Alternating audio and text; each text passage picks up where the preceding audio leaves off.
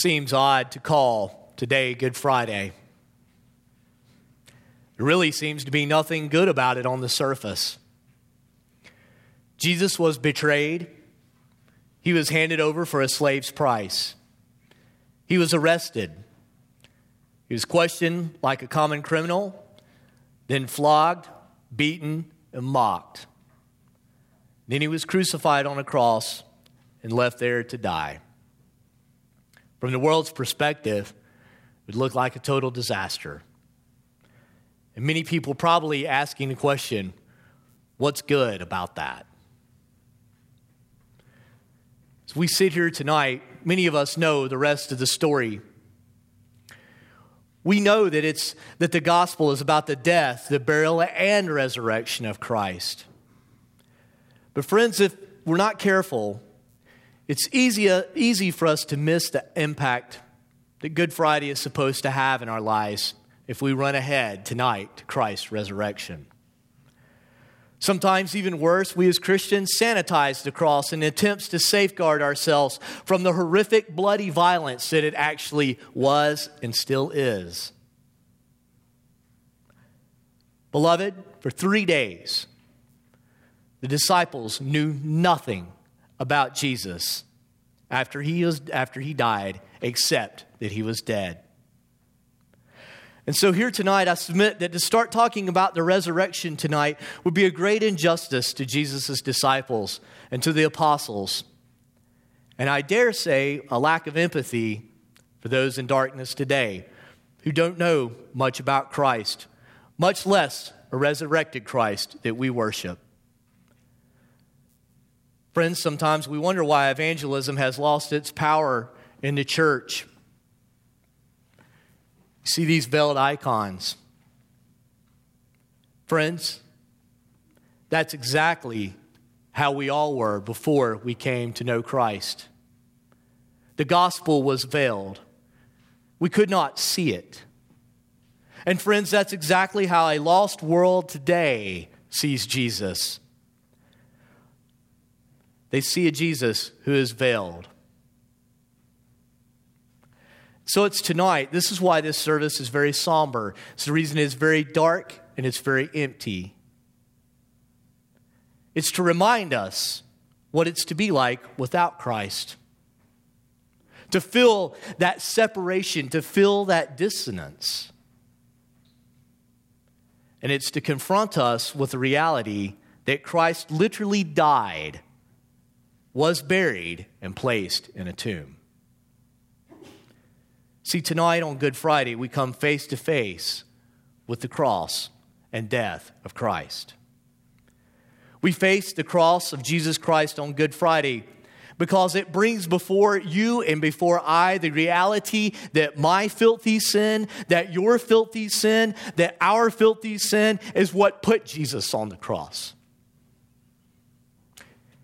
We face the cross of Jesus Christ on Friday, Good Friday because it confronts us with the fact that He was the perfect, sinless God man who suffered on the account of you and I and paid the debt of all of our imperfections, all of our sin, and all of the suffering on this earth, past, present, and future.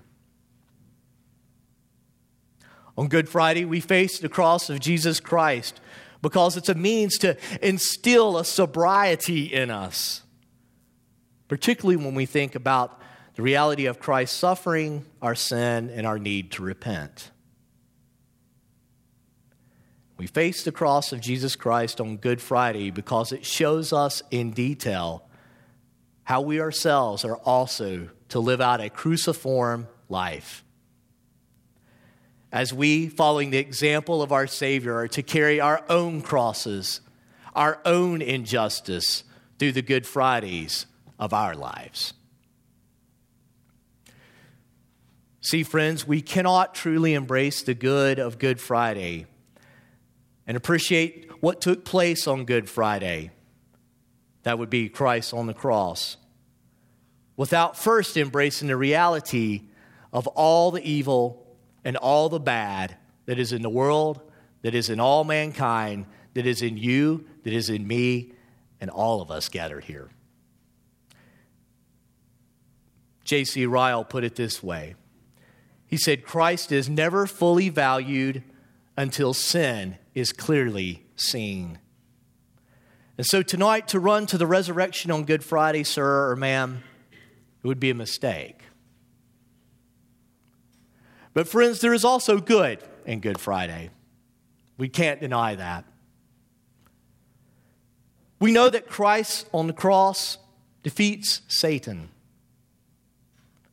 We know that Christ on the cross defeated all the powers of sin, all the power of our addictions, and all of the bondage. Christ on the cross defeats all the lies of Satan in our lives, defeats all the lies of his demons, his deceitful messengers, and the false messages sometimes many of us tell ourselves. Messages like, God doesn't love me.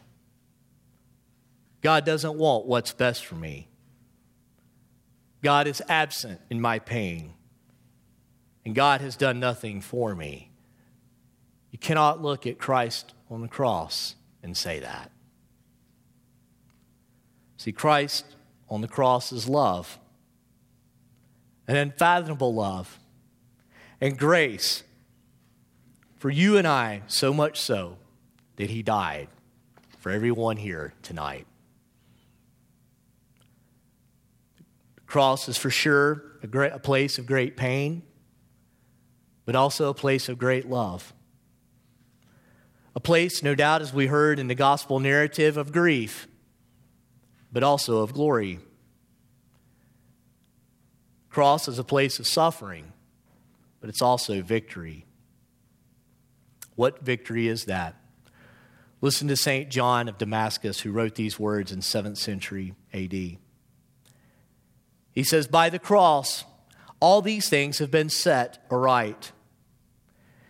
It is a seal that the destroyer may not strike us, a raising up of those who lie fallen, a support for those who stand, a staff for the infirm a crook for the shepherd, a guide for the wandering, a perfecting of the advanced, salvation for the soul and for your body, a deflector of all evils, a cause of all goods, a destruction of sin, a plant of resurrection, and a tree of eternal life. Let us pray. Almighty God, whose most dear Son went not up to joy, but first he suffered pain, and entered not into glory before he was crucified, mercifully grant that we, walking into the way of the cross, may find it none other than the way of life and peace. Through the same thy Son, Jesus Christ our Lord. Amen.